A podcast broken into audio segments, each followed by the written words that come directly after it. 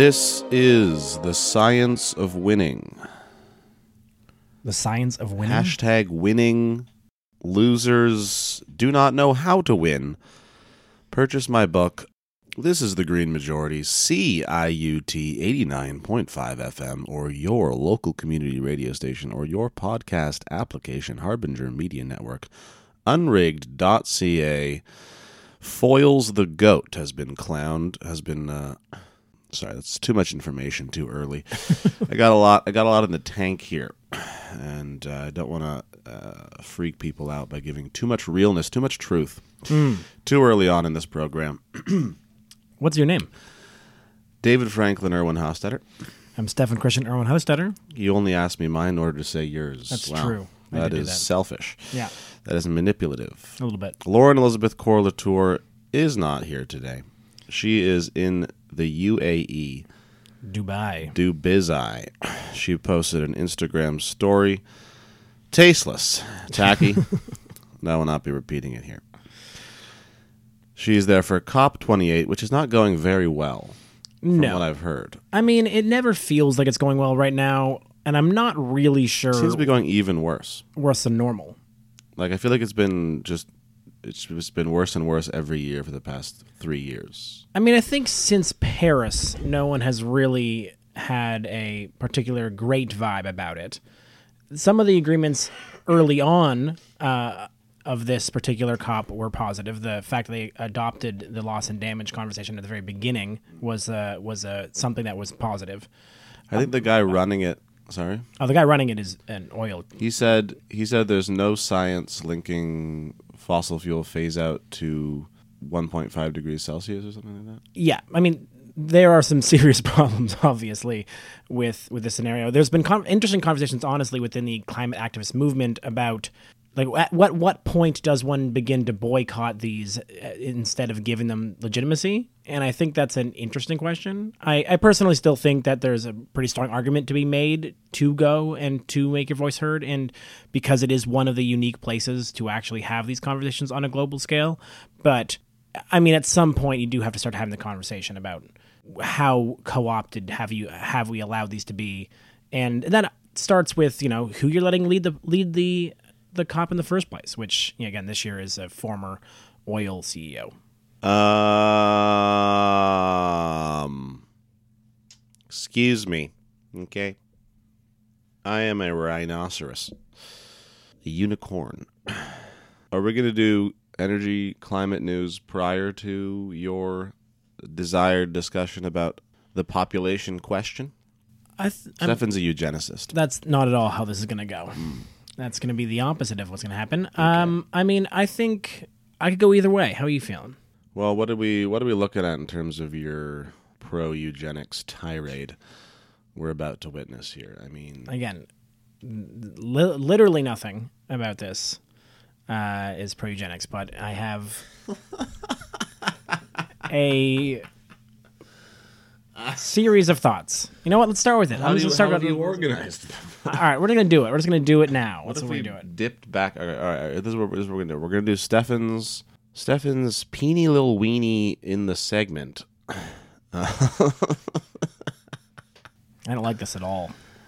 The question of population, how it relates to environmentalism, Yes, and after that, we're gonna do climate news, sure. and the show will be over. That's the idea. But I, I promised you to get deliver facts. I'm delivering Okay, facts. This is Stefan also has facts. news. They're not news, but they're facts. Yes.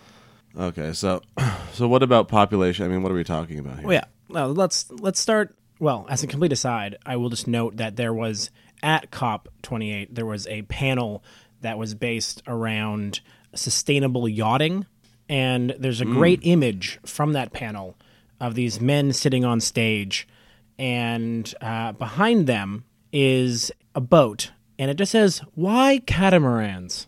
And I think that that is a good segue in Is the catamaran a yacht or is kind of yacht or I presume it's a smaller boat. It doesn't matter. It does not matter because it's still a luxury item.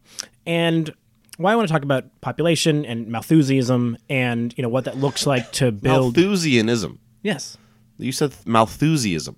Malthusianism. I mean, the guy needs to enunciate. all right, all right. Also, um, I think your usage of that term is pretentious. Really?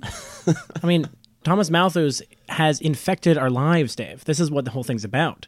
Because we've talked about the show on the show a whole bunch before. We've got we've gone over it. I'm sure you could go back to previous years and find conversations we've done about it.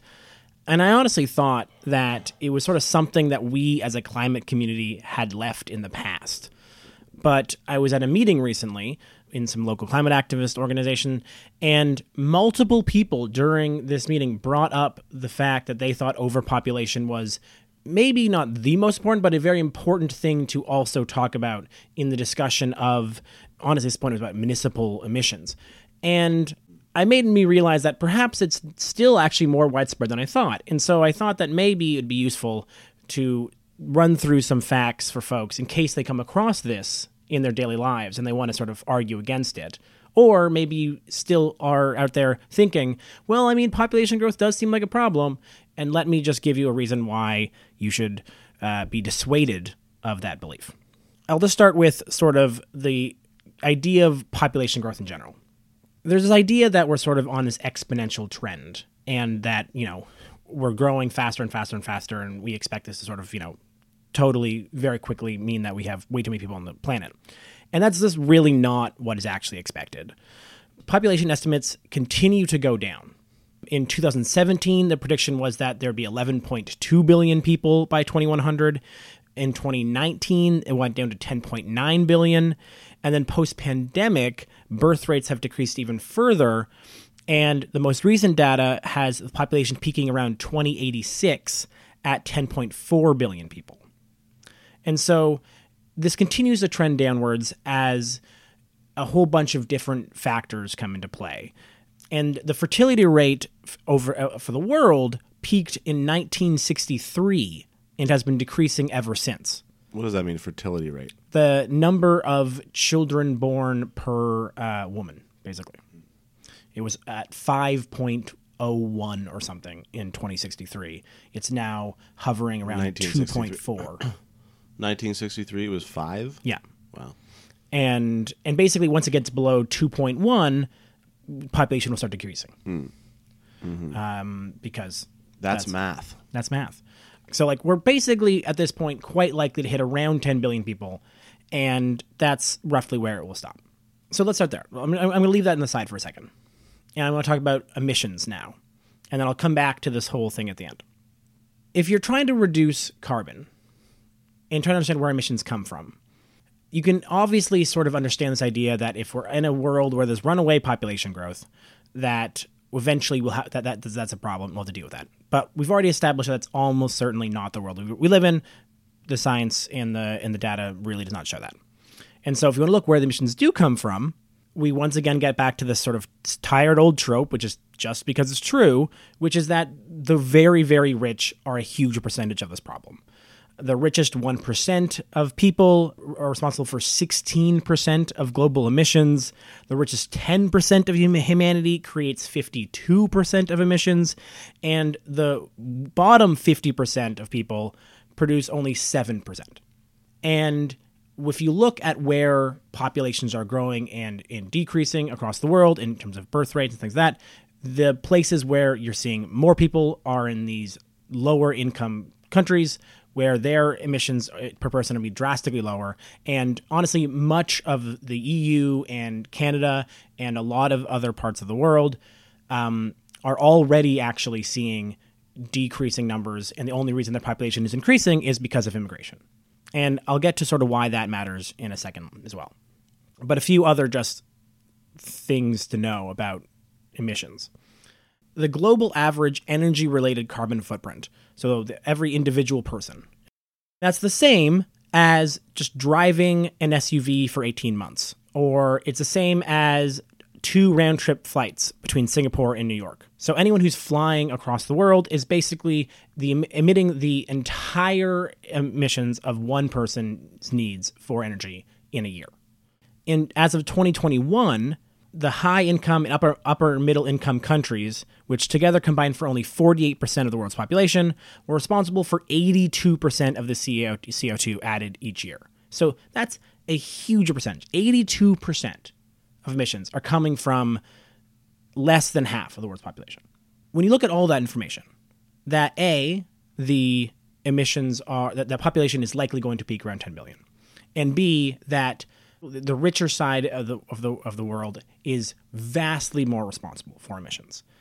The only way you can really imagine reducing emissions quickly and lastingly is to tackle those emissions first, fastest, and there is no sustainable world when 1% of the population is emitting 16% of emissions. That just is impossible. And so when we are talking about tackling emissions as a general conversation, and someone comes up and says, well, population growth is a problem, the short answer is no, it's, it's not. It doesn't have to be.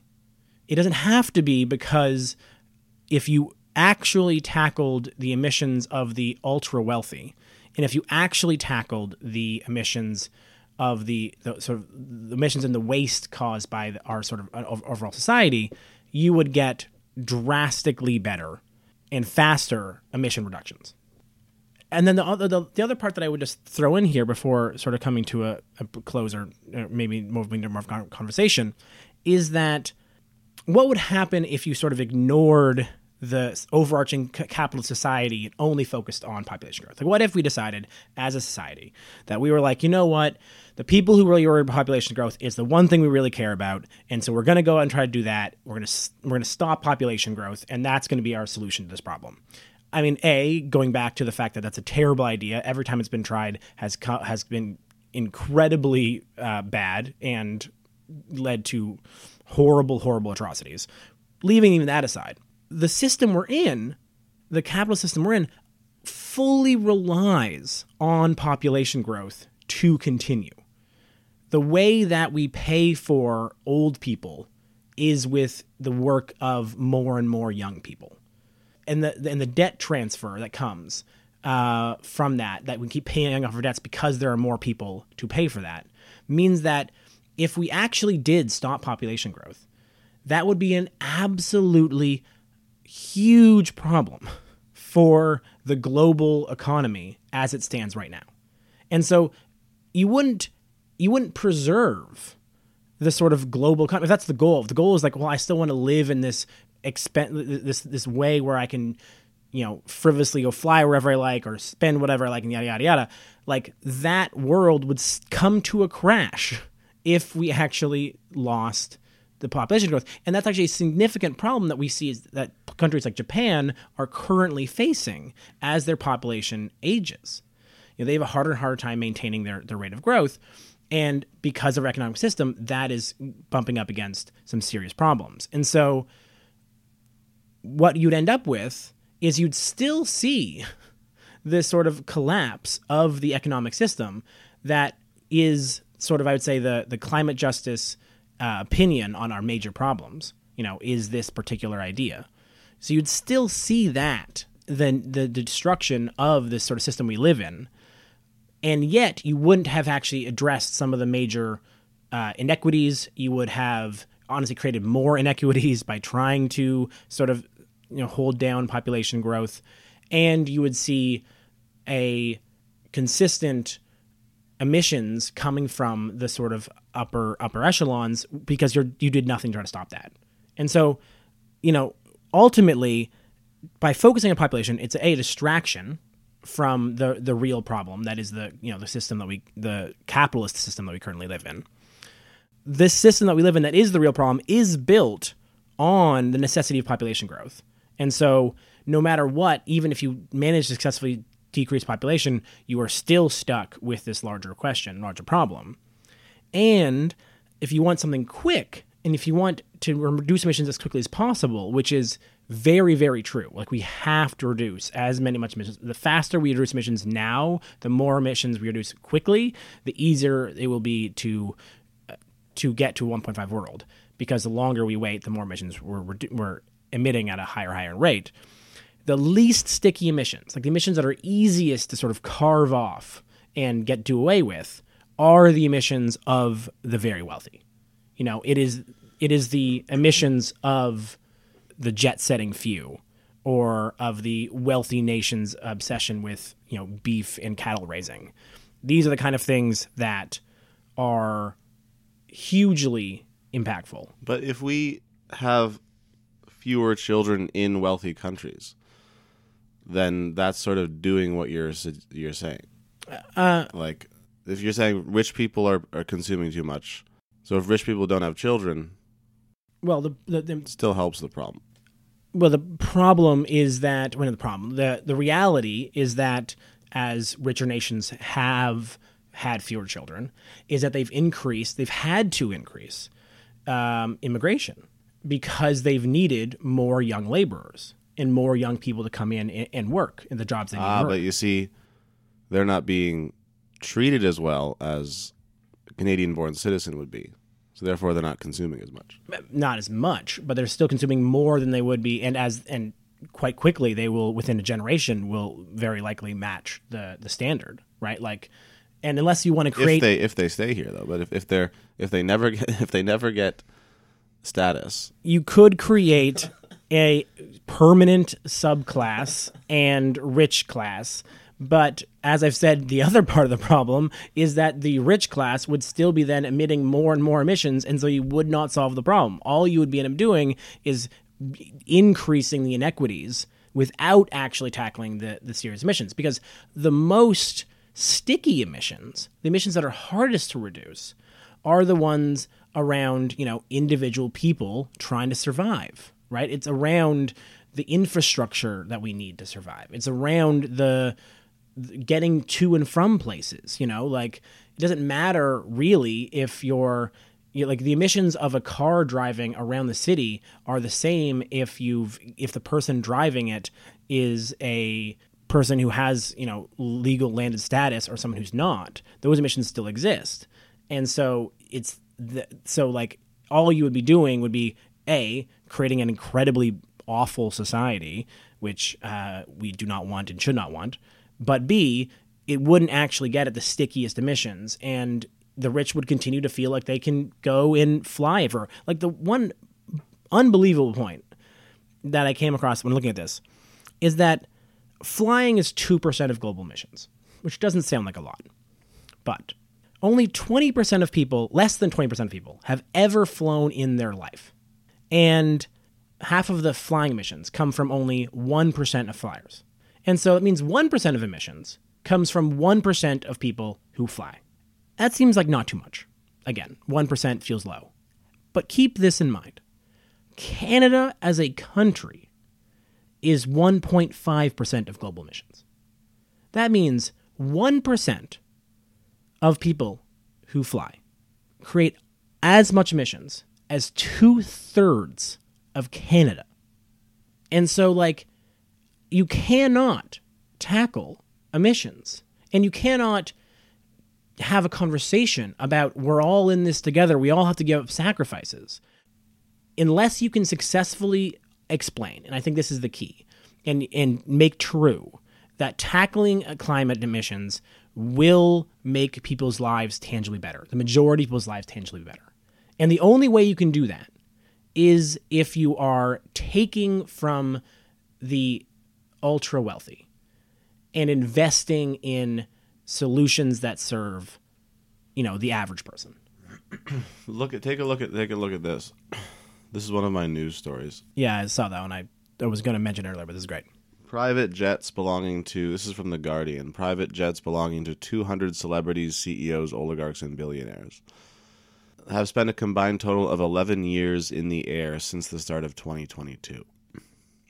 Uh, the carbon p- footprint of all these flights, which is 44, almost 45,000 flights, would be the equivalent of the total emissions of almost 40,000 Britons. Now, I actually don't know what they mean by total emissions. Is that lifetime emissions? Is that one year emissions? Is that since 2022? It's confusing.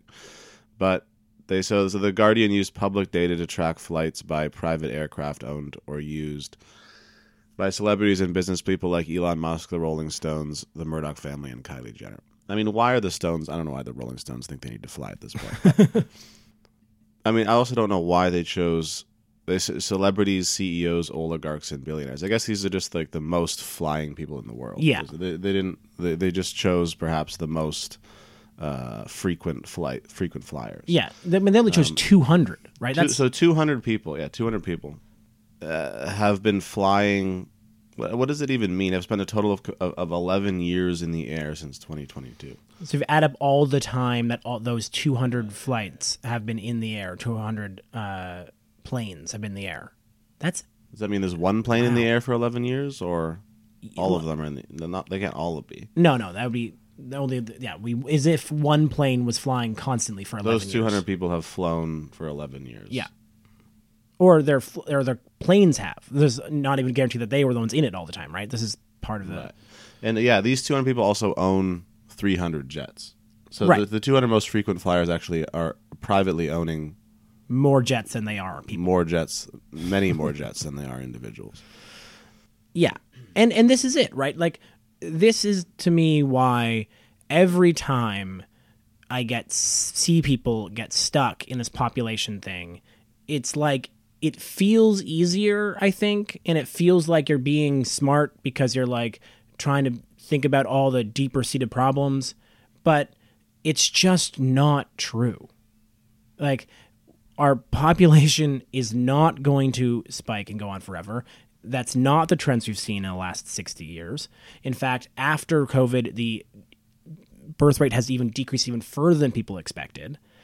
And the places where we have seen population degrowth have really caused problems for the system. So we, we have to change the system partially because it's the one way to actually deal with climate change, but also because there is so much waste in it that it's the way to actually continue to provide for everyone in a way that is more sustainable. This, the amount of waste that exists in our current system is astronomical, and you know, despite this you know idea that capitalism doesn't doesn't cause any waste, and so I just beg of you, if you hear someone try to bring that up in a conversation or try to use that as an argument, that's something we have to really focus on. Push back and show how out of proportion it is in comparison to so many of these other significant problems we have to face. And the emissions that are caused by you know the the richest um, people but also richest countries. You know like it's not it's also true that say the fact that the united states and canada refuse to invest in public transportation means that our emissions are drastically higher than they should be and these are the kinds of things that we also have to figure out and focus on. And no amount of decreasing population is going to solve this problem unless you are talking about straight up killing people. And i think that's a very bad plan. And i'm against you suggesting that. You need to calm down over there. Should we do a music break? yeah let's go to a music break and then take some news. And if folks have other thoughts or suggestions of things i should uh, read or look into about uh, this topic i would be happy to because apparently i have some people to talk to about this which was surprising. But my god please please let this argument die. There are so many bigger problems in the world. We are going to listen to a song called Moonery by Yound.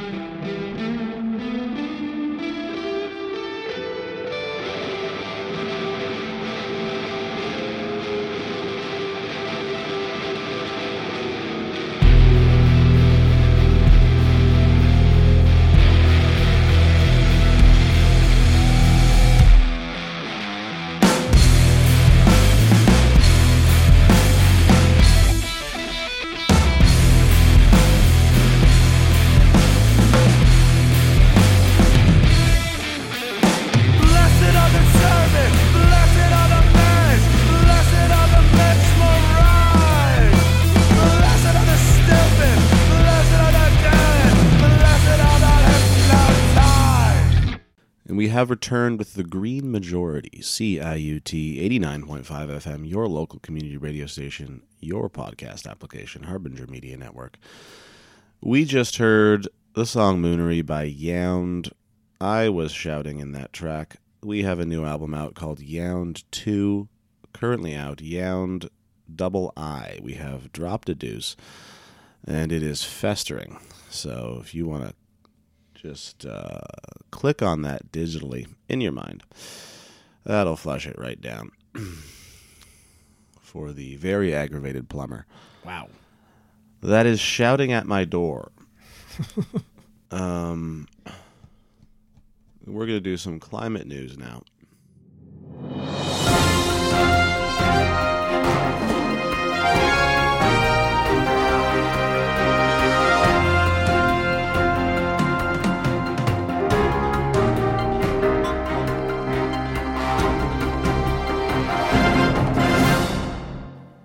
The famous climate scientist James Hansen is the lead author of a new study arguing that banning aerosols is going to cause a very dramatic rise in global temperatures much sooner than expected. Hansen has criticized the IPCC for underestimating warming, and some researchers and IPCC authors have rejected his new research. Hansen also believes that fresh water melt from glaciers will impact ocean currents and therefore global weather uh, a lot more than the IPCC has predicted. So here, here, Stefan, we have the the the ripping apart, the rending of the climate consensus. Climate scientists are arguing with each other, Well, I mean, squabbling over petty resources on a dying globe. I mean, the IPCC has always been people arguing with each other. That's literally how the science works, right? Someone releases a paper, someone else releases another paper, they disagree with each other. You ever want to see two people more angry at each other in the world? Go to anything that surrounds uh, academics in their very niche fields having strong opinions about things. And so, I I mean, I think that that disagreement is what le- leads to better outcomes. And the IPCC has always been very conservative in its estimates. You know, it's always because of the fact that it's trying to get a global consensus, it more often than not does not look at the worst case scenarios. And it has been criticized in the past for, you know, its belief that things will be not as bad as it could be. And, and it's been criticized really it's since its inception for this purpose. We've talked about this previously. And that none of that's to say that I think that James Hansen is right about this particular topic, um, or or that you know I don't have the academic bona fides to to just that too much. But what I will say is that this aerosols conversation is definitely something to keep paying attention to if you have the bandwidth, because early data has definitely come to show that the banning of aerosols in shipping, which happened a couple years ago, aerosols um, have a, a known cooling effect. It's one of the things we know for sure cools the Earth, but it only cools the Earth for a couple years before it dissipates. So if you're not constantly putting in the atmosphere, the cooling effect will will leave. And so some of the really terrifying graphs we've seen this year in terms of Arctic sea ice melt or lack of sea ice in the in the in the Antarctic um, and ocean temperatures and things like that. Some of the theories have been that this is because of the banning of aerosols in shipping that happened a couple years ago. And so I do think that we have to pay some significant attention to what happens over the next couple of years to see how as the aerosol ban you know might expand or as it as more aerosols sort of come out of the the global temperature how much that will have an impact um, now we're also entering you know a, a, El Nino year or two. Um, I'm not sure exactly how that works, but like we're expecting warm temperatures already, and so that will have a magnifying effect. So it'll be really hard to tell exactly how much all these different things have impacts, but um, truly, we need to make sure and be watching just how much we might see of a spike of temperature. And that does not say that we should actually go back to pumping out aerosols. And in fact, I think we shouldn't.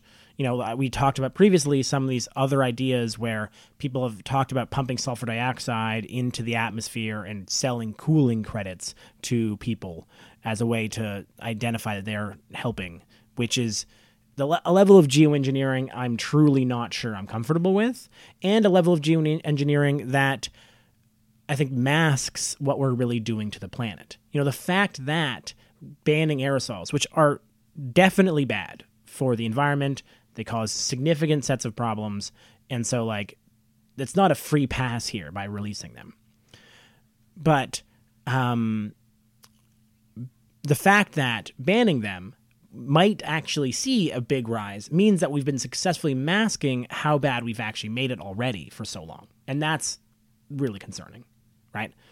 And so I would say that we should keep an eye on this for sure. And and I think that it's only yet another call to reduce emissions as quick as possible because the one thing about aerosols and about trying to reduce emissions or trying trying to reduce heat alone is that what it doesn't do at all is ma- is actually deal with the emissions caused by sorry not the emissions it, it does not deal at all with the other effects of CO2 in the atmosphere it doesn't stop the acidification of oceans you know it doesn't stop all of the other ways that we are messing with the the the world. And so it's a it's a band-aid and it's a band-aid that comes with a lot of other toxic problems. And so it really can't be seen as a solution, but if you rip the band-aid off, you might bleed. And so I do think we have to pay attention to it.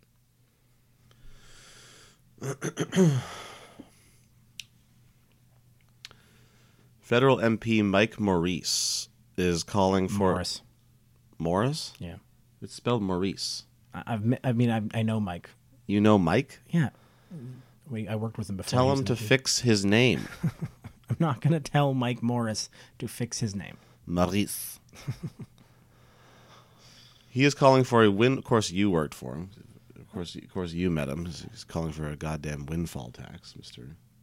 I mean, windfall tax, man. Uh, a tax on fossil fuel companies, as Canadian oil extraction could be reaching an all-time high in the next couple years. The Toronto Star writes, "quote If the tax was applied to fossil fuel producers, Morris says." The resulting revenue could be used to address the climate crisis and improve affordability for Canadians, namely through investments in public transit, retrofitting buildings, and greening the energy grid. The Office of the Parliamentary Budget Officer estimates that extending the Canada Recovery Dividend to the oil and gas sector and bo- big box stores would generate $4.4 billion. Yeah, Big so box stores, okay.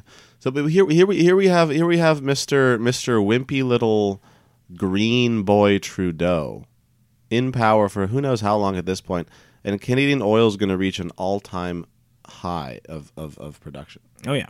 So I mean- what's, what's going on there? I mean, he's done nothing to attempt to harm the fossil fuel industry. That that's, I that's thought not I was told that he was though. I mean, Danielle Smith would like to think you were, you know, and and yet he has not.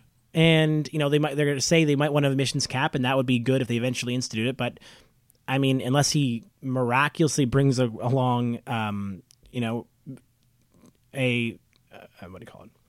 Uh, voting reform, he's almost certainly not going to be around past 2025, and so I, you know, I wouldn't necessarily hold my breath. But the windfall tax is obviously a good idea, and one of the reasons why is because we desperately, desperately need to be, again, as I said earlier, showing people how tackling climate change will make their lives tangibly better. There's uh, this week, 350.org Canada released a new campaign called Show the Feds, which is a spoof off of the uh, Danielle Smith Alberta Tell the Feds, which is a big campaign that the Alberta's been running about how a renewable energy is not uh, trustworthy, that you'll get you know brownouts and blackouts and this and that, and it'll increase your energy bills, yada yada yada. None of that is, is is true, but that's sort of the push that they're they're having, and they're fo- they're focusing on the fact that people are currently you know facing energy poverty, are facing uh, a, a, a crisis in, in money, and they're using that to scare you off green uh, solutions. And one of the things that Trudeau government has really not done well, I would say, has been make people feel like the climate action they are taking is is helping them. Even though, you know, the carbon tax gives back more money to every Canadian who makes less than $250,000 a year, which is a thing that is true and came out recently as well. Um, but this this this work on uh, show the feds, which you can find uh, from 350 Canada, is is really focusing on the fact that the ways that we can take action will improve people's lives. And the way and you want to do that in the ways that people actually see and feel. And so that's why i think the things like taking money from the oil industry which again most of these oil industry players have been stocking up the money from their money they've been making. They've been making hand over fist in last year. And as uh, both andrew leach said when we interviewed him they haven't been using that money for expansion. They've been using that money to make their shareholders richer and richer and richer. So it's not like they're costing jobs if you do the windfall tax. They're not. They are literally just going to be taking money from the richest people who own these oil industries and putting it back into Canadians' lives. And by focusing on things like public transit and and these other and other issues that can actually save people money, you can show people how tackling climate emissions and ta tackling climate change can actually make their life better. And so, I mean, I would love to see something like this actually put money into a personal hobby host of, horse of mine, which is a national bus service. You know, like let's actually provide ways for Canadians to get across this country without having to rely on public or sorry, without having to rely on private transport, which is impossible basically right now. And let's actually try to make sure that we are, you know, doing the work like a youth climate corps where young people are given pathways into the work that we desperately need. And what we desperately need is a massive retrofitting outfit for almost everyone across Canada. And, you know, as as the conversation we had with Mitchell Beer a couple weeks ago showed, like there's a ton of opportunity there if you just invest in it. And where can you find that money? You can find that money in the hands of the oil industry, which is very happily taking it all in. And so, like, I mean, I, I don't. I'm not going to hold my breath that this is something the Trudeau government will do, and but 4.4 billion dollars could do a lot of good for the lives of Canadians, and it it's currently not doing that in the hands of the oil executives who've been making it. So. And we are going to go to another music break. We're going to listen to a second Yound song. This is called Oceanside. And it is smooth as butter.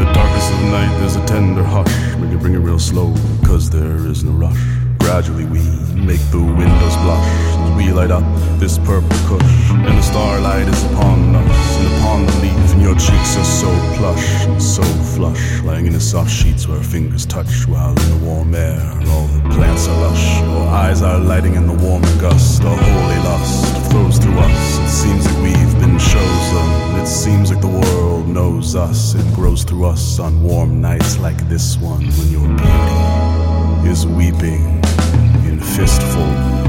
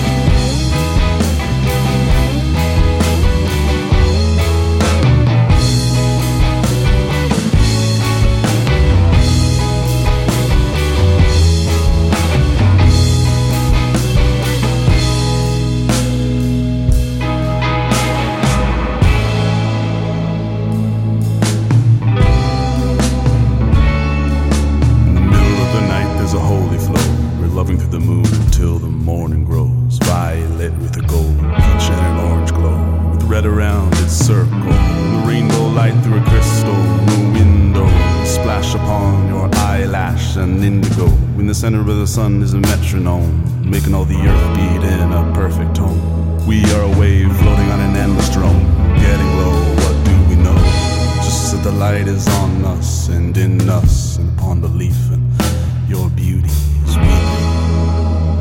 in tears of.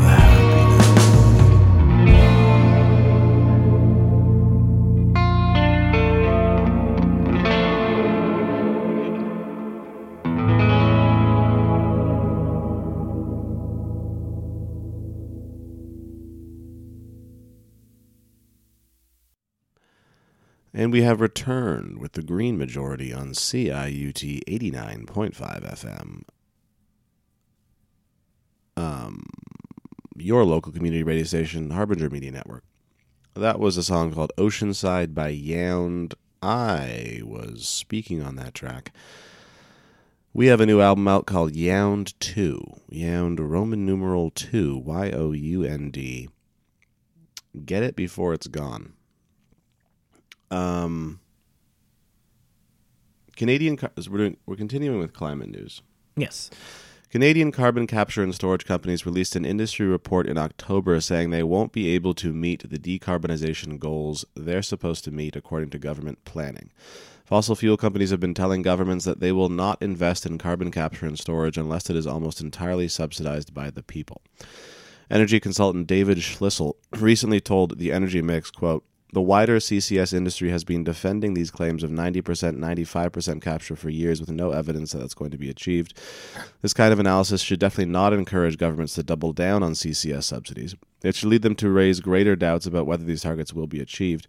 The only way carbon capture and storage will be financially viable is with permanent and very high subsidies at a time when renewable energy costs are falling. Yeah. I mean, this is just one more reason that we cannot rely on carbon capture and storage. It is v- time and time again. We've said it's a largely a play by the oil industry. Most of carbon capture and storage is being used. Uh, the what has been captured is used to push more uh, fossil fuels out into uh, into the into being able to be produced and then burned later, and so you just can't trust it. Like, and it's There's, ex- there's a strangely intense arrogance from these fossil fuel companies. It would seem. I mean, where they're like they're like give us money to do carbon capture and storage we will we will we will we have net zero plans but we will not be decarbonizing unless you give us enough money oh and if you if you, if, if you make it too stringent we're not going to do it at all I mean, yeah. it's like I mean, it's it's it's earned arrogance. They've basically got their way for everything ever, right? Like, how can you not be arrogant when everyone's pushing for a you know a, a response to COVID that takes and improves everyone's life, and instead you give two billion dollars to the oil industry so that they can not clean up their oil wells, right? Like, the oil industry you know, has an enormous amount of power in this country. And the fact that we as Canadians sort of like to pretend that we are not as captured as other states by the fossil fuel companies is just a, a symptom of our collective delusion. The the only emission reductions you can trust are fossil fuels that are left in the ground. All other emission reduction can be taken away in some way. And so, you know, like there are many things we should be doing. Obviously, we should be protecting more green space. Obviously, we should be rewilding. Obviously, we should be finding ways to, you know, bring back more life into our oceans. And all of that can be done away with by a next government. The only thing that we can hopefully do is keep as much emissions in the ground as possible until the point where we can never need them again. Carbon Brief is reporting that China's emissions will begin to decline next year thanks to major clean energy investments. A new UN report is saying that global planned fossil fuel expansion vastly exceeds world climate goals. The ICN uh, ICN is reporting that U.S., Brazil, and Saudi Arabia planning to hugely increase domestic oil production, while Russia, India, and Indonesia will greatly expand coal. Yeah, I mean, this is incredible news on top of very bad news. The fact that China emissions might peak next year is some of the news that's like it will go by quickly. You know, it's in our we're talking about it. You know, near the end of the episode, and yet it is the biggest news potentially of this year. We talked about it briefly with Mitchell Beer uh, a couple of weeks ago about how you know it's the kind of thing that in 30 years when we've successfully hit zero emissions will be seen as a significant turning point you know the fact that people are constantly pointing to China as the reason why we can't decarbonize or boy it doesn't matter if we do or not and the fact that they are going to peak emissions six at least 6 years earlier than people were most often expecting very recently and that it will then start decreasing is both you know good news from the jump and very much you got to hope that they are then able to sort of use their economic weight to push these other countries that are expanding emissions to do something different. Um, you know, and and so it's on the rest of the world to actually live up to some of their own climate commi- commitments and find a way to stop increasing their own fossil fuel expansions. But the it's still good news. Like the the fact that China emissions might peak is truly good news. Goldman Sachs is predicting that the price of electric vehicle batteries will drop 40% by 2025. Half of that is coming from cheaper lithium, nickel, and cobalt. Now, how much of that cheap lithium, nickel, and cobalt is because we're just destroying like the Congo? I mean, percentages of, of different things. I, I don't know enough Who- about. I mean, who knows? But but when what, what, what, what, when they say like, oh, more and more mines are coming online, therefore these these precious minerals are dropping in price. But like the Congo is literally being torn apart because we're we're we're mining uh, for cobalt and stuff there. Yeah, I mean, uh, mining is and remains an absolute blight on the earth, right? Um, and that is continues to be true. Now, there, there are some companies that are trying to find better ways to do it, or ways that you know are more in line with the people who are are living there. And so, I think you have to find a way to break the worst actors um, down and and fight them. And honestly, I don't know whether or not there are a lot of uh, mining companies out there that I would even pretend are are not also maybe they're all the worst actors. In which case, we need an absolute overhaul of the mining industry overall.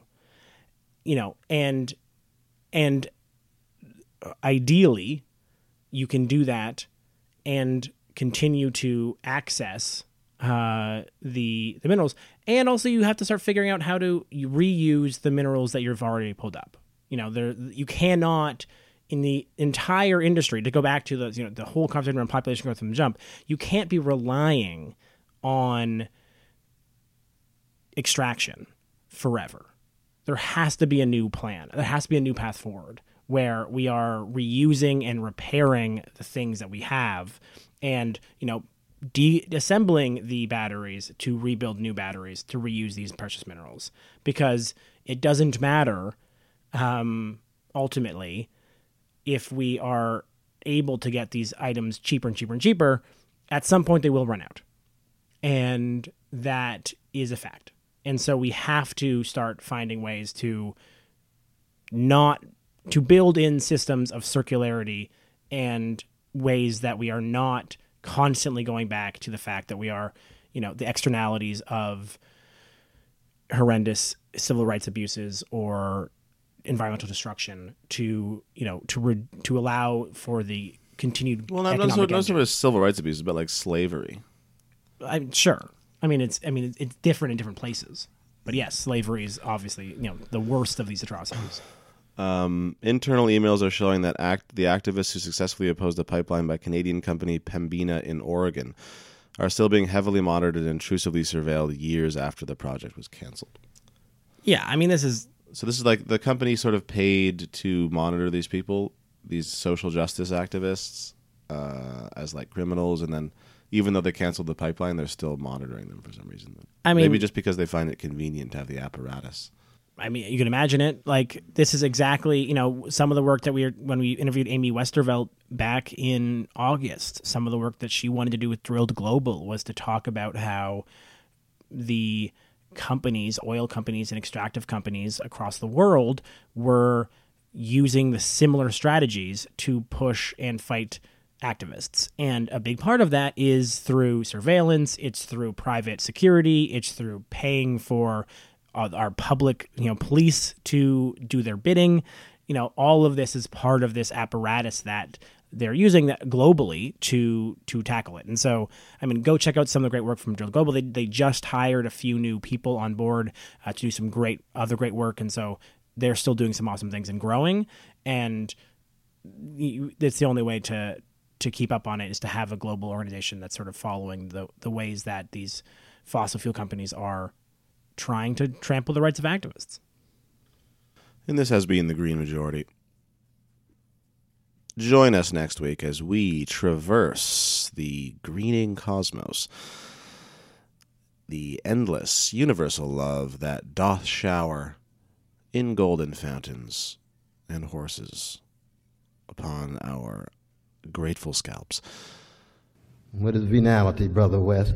Everybody up for sale. Everything is up for sale. Just offer enough money and I can rearrange the narrative in order for me to gain access to the position. That's called selling your soul for a mess of pottage. And sellout is very real. It's possible to have deep sincerity and have disagreement. You say what you mean and you mean what you say and be wrong. That's different. That's why Malcolm X never sold out. Malcolm X said, white people are devils. How come you say that, Malcolm? Because I believe it. Then he came back.